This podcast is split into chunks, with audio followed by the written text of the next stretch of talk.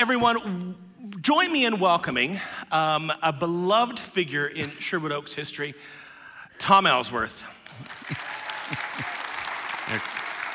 Too kind. In the, uh, how many years? 40. 40 years. 4 0.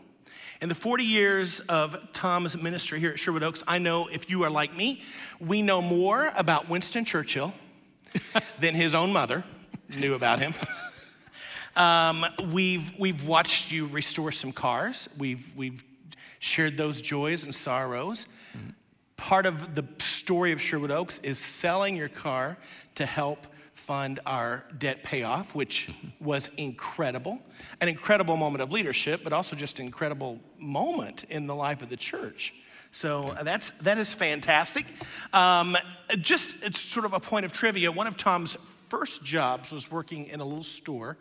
And one of the skills he learned there that I always found fascinating was anyone have any ideas? Sweeping, well, I mean, that is a useful skill. Very useful skill. I didn't know how to do that before I worked He learned, store, yeah. yes, his mother, his mother taught him sweeping early on, I'm, I'm Yeah, assuming. No, one of the skills that you have is the ability to spot a counterfeit. Yeah. So give me just a snippet of how you learned, you learned that. that We took a counterfeit $20 bill that day, and, you know, and it looked really counterfeit. It didn't look at all like it didn't real- look a thing alike, but uh, Yeah. the, the other person at the cash drawer uh, took it not paying close attention. If I pulled out a real dollar bill and a counterfeit dollar bill, you could tell the difference right now. Uh, yes, I think. Okay, I'm but not it gonna would do it. depend on where you got the counterfeit and why. Sweat Um, is breaking out on Tom's forehead right now. He's really, really. You know, one of the other things that I, um, I've enjoyed is your attempts at humor.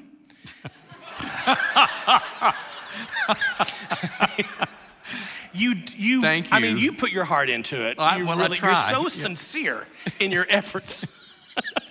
One of the things that I loved was an, an illustration you gave about, about birds. I've learned a lot about ornithology in this year. You love bird illustrations, you love history illustrations. Um, but the bird lesson, the difference between a crow and a raven, let's see if they know, Yeah. is a matter of. Tom, they did No, not listen to your sermons. No, no. They, Uh, you know, the, the, the, the crow has, was it 17 pinions or feathers? And the uh, raven has 16 pinions or feathers. So the difference between a crow and a raven is a matter of a pinion. a pinion. That's not the first time he's told that story. So you all really should have been paying attention. Probably the should be the 14 last years. time Yeah. I tell it, though. So. Listen, I've told it seven times since you since you told it in the last sermon. I love that one. The other thing that I remember, this is just recollection time, Okay. is uh, back in the early aughts, we were doing, we did a Wednesday night service. Yeah. And it was in between, you know, you'd go to class, and then before that, you had like a like a half hour. we'd do some worship, and you'd do something that I always thought was fascinating. It was called like sermon in a sack, or I don't know what you called it. Something clever. It, was just a kind of an object lesson. People would bring the objects, put them in a box, Yeah. or a sack, you know, and then I would draw it out and do a. So has like anyone seen? Has anyone sermon. seen that? Any, anyone? Yes. Yeah. You can. if you have, you can applaud. If you haven't, hold your applause because it's going to be good. So I've, I've brought some things. So last last time I pulled out this referee whistle. Well, a whistle. You called it a referee whistle, and then you created this amazing little mini message about using this as an illustration. So um, this time I'm going to bring out. You have a camera right here, a camera shot? This is a little. D- d- Come come in tight, come in tight, come in tight. You, you, there, there, you- look re- at that. Can you see it? It says, Mind the gap. mind the gap. This is a refrigerator magnet Okay. that I got the last time I was in England because I make so much money here that I'm able to travel the world. Um, So uh, I'm gonna. So this is this is and mind the gap is on all the signage when you're getting off the the tube or the subway Yeah, okay. in in London. There's always a little gap, a couple of inches wide, and this is a very polite uh, courtesy reminder to be mindful when you're stepping off of the train to not fall into the gap between the platform and the train. Okay. So I'm gonna have you have you got a little message with this right here? Can you can you think of something? Well, there's two or three things that come to mind. First of all, it's a magnet, right? It's a magnet. And you yes. stick that onto your refrigerator as a reminder. You know, you hope some things stick, and and uh, one of those things that you hope sticks is the important things of God's Word. You want those to stick in your heart and in your mind. Um, I don't think there were magnets in Scripture. You know, uh, the psalmist said, "Your word is a lamp unto my feet and a light unto my path." You know, we hope that the word is a magnet that sticks in our mind and our heart. Um, you know, the gap, as far as that's concerned, uh, the Bible warns against stepping into a lot of problem areas, you know. And obviously, the gap between the train and the platform, you know, could get you into a lot of trouble. So be careful with the spiritual gaps in your life. Don't step into something that's going to cause you to, uh, to fail the Lord in the process. I feel like you need your own show. That's pretty good. That's pretty good. You know what? I'm going to leave that here. You can take that's my parting gift to you. After 14 years of ministry with you, you can have that magnet. Wipe, Thanks, I'll wipe it down. magnanimous one. I've got we got more treats in there at some Oh, point in okay, time. all right, for next but service, we- okay. Next service. Next right. service. So uh, it's been 40 years. Uh-huh. It was January 1981 that you stepped into the pulpit Mm-hmm. at Sherwood Oaks, right down the road. Well, yeah, right down Yeah, the road here. down the road in the and it was a different congregation then than it is now, of Yeah. course. Similarities, differences. Well, uh, similarities uh, is that uh, there were awesome people at the beginning uh, who, even though the church had gone through a really tough time, there were 80 people that were here at Sherwood Oaks, but they had a mindset of we are not going to allow the doors of this building to close. We want to continue to be a light in this community. And so that determination and that spirit of tenacity uh, is, is a foundation that I think has, has really described this congregation through the years. And I look at you all today and I think the same thing. This is a determined group, a, a tenacious group. And uh, uh, I believe that for however long the Lord tarries, that this place will be a beacon of light and hope uh, to this community for Jesus Christ. so, though, you know, there's a lot of similarity. Now, differences, a lot of differences. 80 people as opposed to the, the 3,000 plus that we have here uh, now.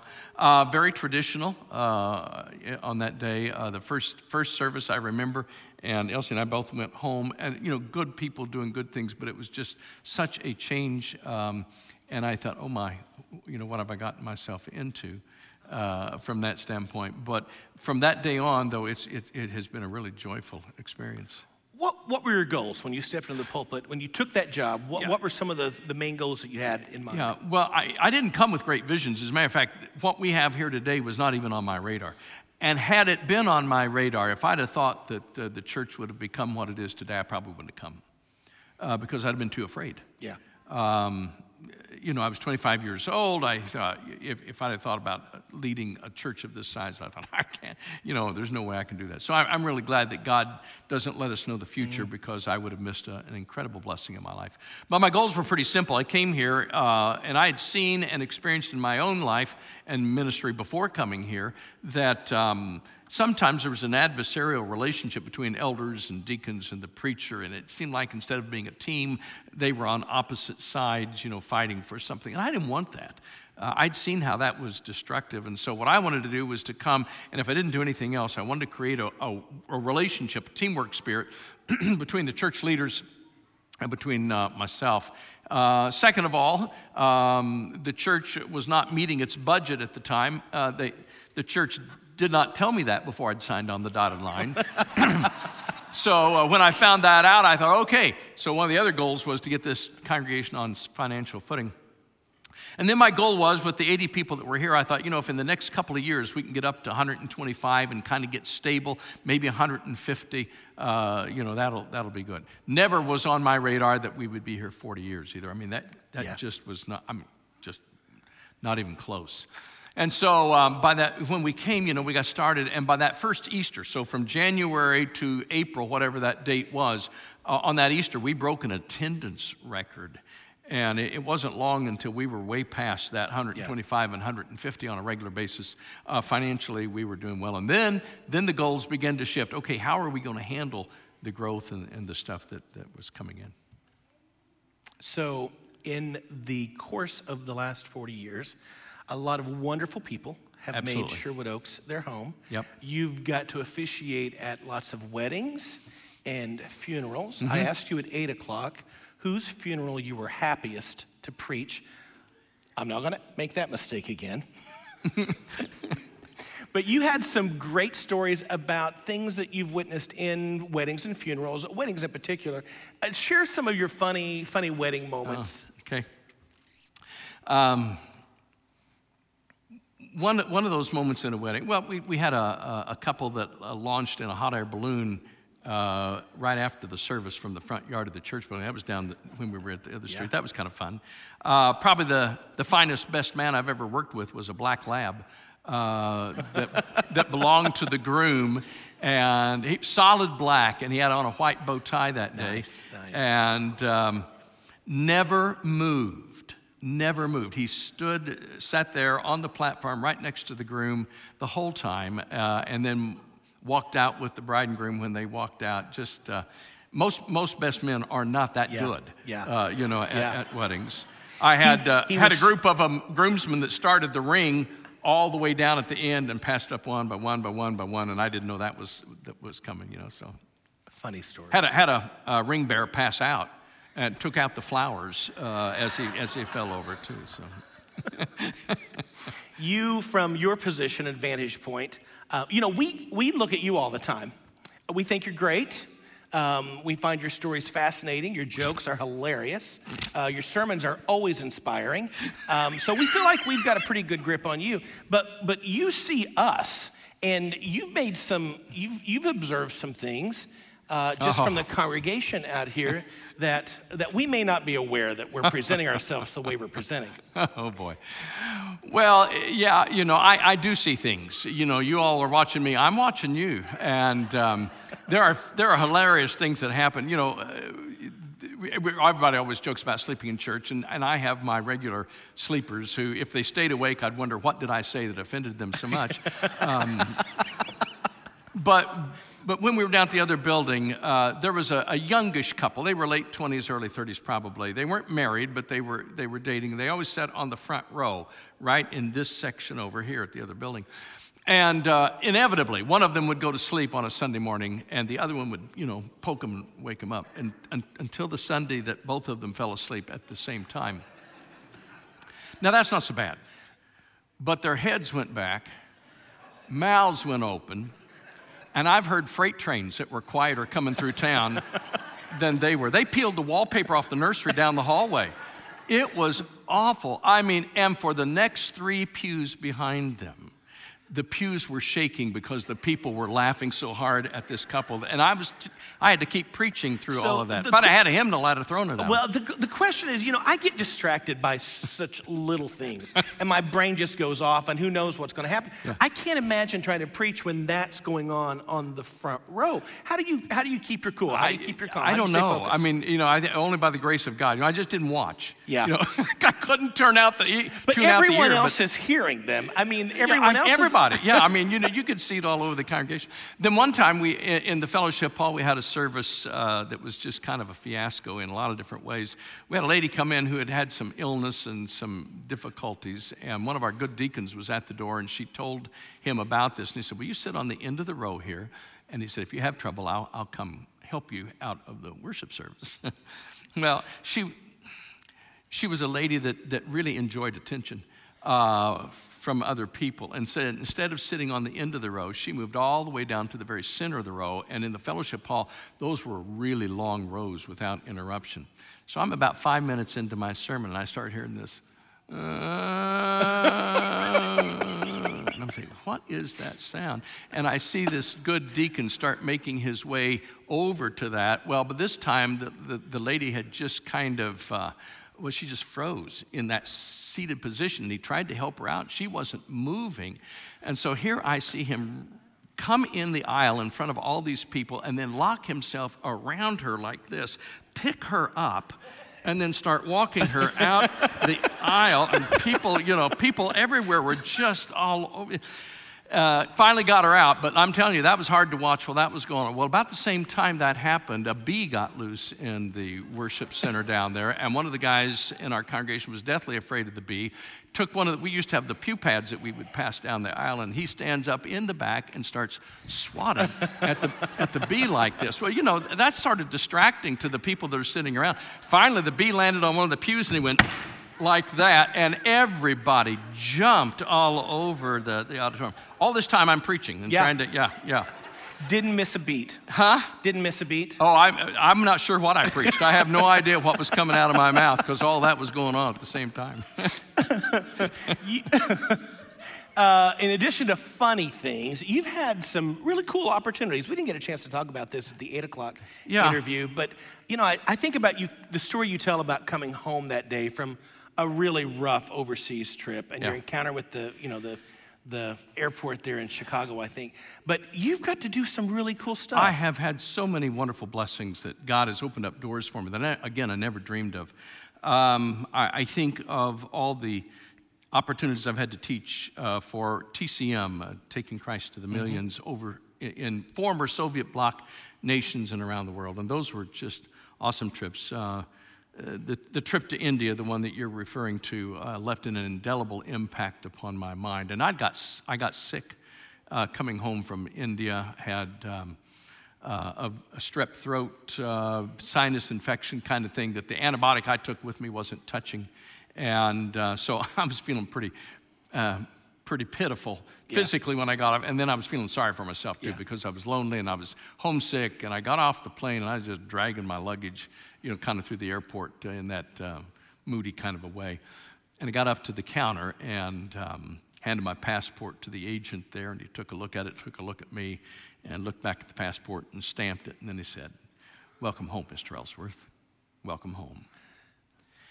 I'll never forget those words. And it was sort of like, I am home. And, and I straightened my shoulders. I picked up my suitcase. I walked through and I thought, in, in just a short time, I'm going to see my family and I'll be back in my own bed. I'll get well again. And it reminded me that this world is such, uh, at times, a, a, a dismal place. It can be a frustrating place. It can be a, a place that makes us feel, uh, well, lonely and heartsick. But one of these days, we'll step through other gates and we'll hear the Lord say, Welcome home, Christian. Welcome home. And that's what keeps us going. Uh, I, I had the privilege of being the uh, president of the North American Christian Convention in 2001. Uh, uh, something I never dreamed possible. Um, uh, one of those other really awesome experiences was the, uh, was the day I got to open the House of Representatives in Washington, D.C. with the prayer. I was the guest chaplain that day, and you know that's a moment that I'll never forget. Being able to lead a Bible study uh, with Coach Crean on campus for the uh, coaching staff for uh, all the years he was here, that was another great moment. So yeah, Lord has provided some really awesome op- opportunities for me. Anything on your bucket list that you've not checked off yet? You know, really, I can't think of anything on my bucket list uh, that that you know uh, seems really imminent that I need Yeah. to do. Yeah, In addition I'm to content with that. Well, that's good. Contentment with, with godliness is great gain, I think the scriptures say. Uh, you've, you've had some amazing opportunities, um, but there's been some, been some stuff that's been very difficult, and you mentioned, you know, earlier that you had some, you know, just some regrets or maybe some do-overs or things Yeah. you'd do differently and what you've learned. If you knew now, if you know, knew then what you know now, what yeah, would you do? Yeah, it, it would. Uh, there would have been a couple hires, staff hires that we've had here that, that wouldn't have happened if I had if I knew then how, what I know now. Um, am, I, am I one of them? no, you're not one of them. no. Um, uh, not, not by long shot. And, and this is no reflection on, on, the, on the people, but this is what I learned that, that when somebody has great talent and it looks good on paper, but the chemistry isn't right and the compatibility isn't right, it isn't going to work. chemistry and compatibility with a congregation are incredibly important. And uh, it, it, there needs to be that fit before it will work. Yeah. And so I, I, learned that. I learned early on, too, that I spent way too much time. Uh, in the early days of the church, I, I was the only staff member, didn't even have a church secretary. So, uh, you know, I ran off the bulletin, I ran off the, the newsletter, and I was out almost every night of the week uh, in somebody's home trying to talk to them about the relationship. I spent too much time. Uh, Elsie was patient. When the girls came along, it really became hard. I didn't immediately make an adjustment, and, and I look back and I think I, I should have yeah. done better with that. Um, they still talk to you, though. Oh yeah, they, they still they, they gratefully they they still love me. and then there was the Sunday I tried to preach without notes. I'd seen it done at conventions. I thought I can do this. I, I picked a sermon that I thought was uh, you know one that I knew sort of well. I'd preached at a couple revival meetings and that type of thing. And I this was like in my first year of ministry here, and I got up and I started into this sermon. I got to the high point, to the, the point that, that you really want to make. I was telling a story about Queen Victoria. I Have no idea what the story was. And I got to the end and I couldn't remember the punchline. The whole sermon had built to that moment, and I, I just went total blank. And it was, a, it was a disaster, and I have never preached without, without notes yeah. again. Yeah. All right. Listen, you hold that. I've seen you at the gas station with that right there. You really don't like to. you don't like to go anywhere without that. that. I've looked everywhere for a little, uh, a little binder like that. This was my dad's, and I don't have any idea where my dad got it.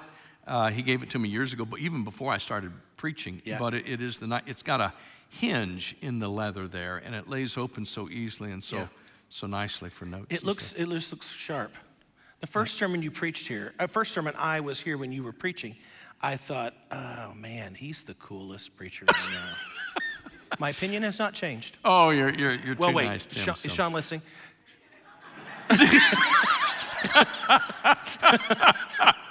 yeah, I, I, yeah, well, you can you can tell him that in yeah, two weeks. Yeah. All right. Yeah. So. you are the coolest preacher I know.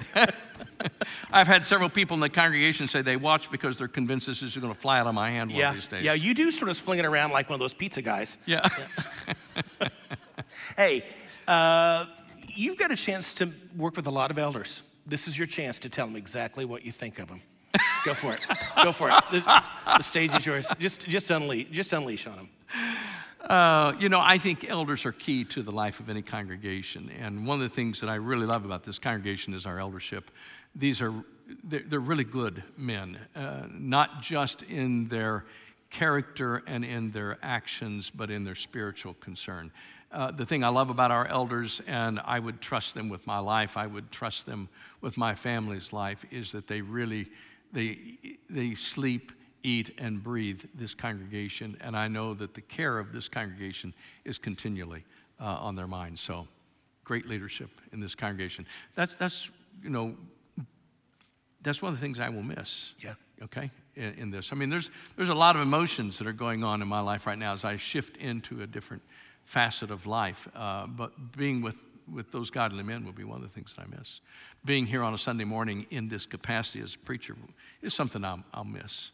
Um, you know, you, I think it's the right time. I haven't changed my mind about any of that. But there's just aspects yeah. of the life of the church that, uh, that I'll miss. So, will, will we see you, or are you going to move to Saskatchewan? I've heard rumors of that. There's no, no. I, we're we're going to stay in the area. You know, yeah. our kids and grandkids are here, and uh, this has been our home for the last 40 years, and so we're planning on staying around. You know. I'll be absent for, for several months uh, just to get give time for everybody to kind of settle in. But um, uh, you know, you know, you'll see us. What what is your? Are you going to write a book? Are you going to make a movie? What are you going to do? Are you going to start what, a what am, TV what, show? You make a movie, yeah. what, am, what am I going to do in the next phase? Well, this is this is one of the things that uh, I, am hoping to do, and that is to to develop a ministry of encouragement to. Um, to smaller congregations and to disheartened uh, preachers. One of the things I've, I've learned over the years, I, I, don't know if you realize this or not, but what, what we have here is, is pretty rare. Um, in, in the first place, churches that run over 2,000 uh, are one, less than one half of 1% of all the churches in America. So, you know, we as a congregation are in, in, rare territory. There's something else about this congregation that I, that I think is rare, and that is the harmony that I've witnessed over the last 40 years. Uh, we've not had church fights, we've not had church arguments, and that type of thing, and I am grateful beyond words uh, for the harmony that's been here. And so, pretty, pretty rare what happens in this congregation. 58% of all of America's churches are under, are 100 or under. 50% of all America's churches are 80 or less. Uh, only 11% of America's churches are 250 or more.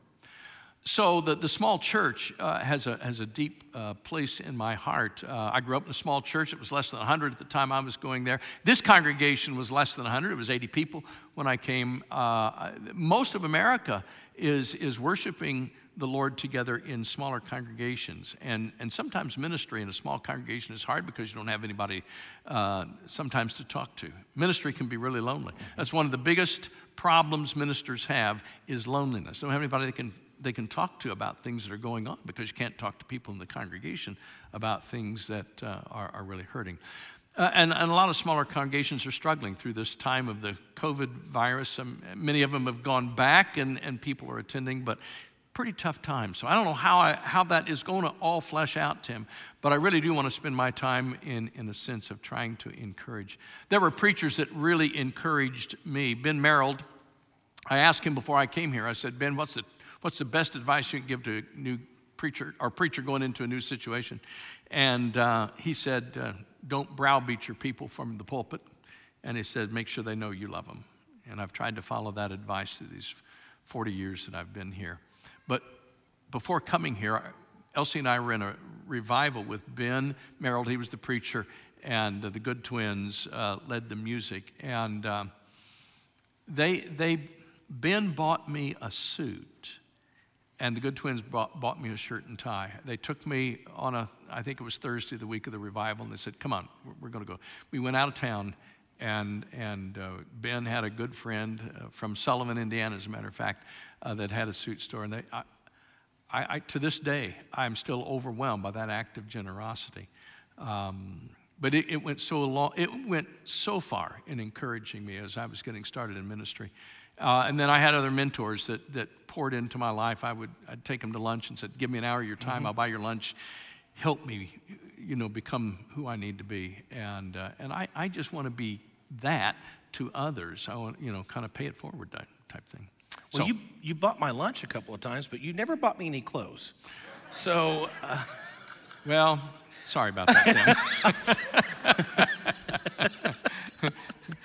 and I'm not sure buying a suit for somebody today in ministry is going to go a long way anyway, but, uh, you know, yeah. I, I, don't know who wears a suit these days. Um, uh, you and I, I think, are the, yeah. last, are the last of the breed. Yeah. Yeah. Um, well, that's exciting. We'll, we'll look forward to see Thanks. what the next year looks for you, and we'll see you around and about. Yep. And uh, yeah, if you're not here pres- in person, we know you're here yeah. in spirit. That's absolutely right.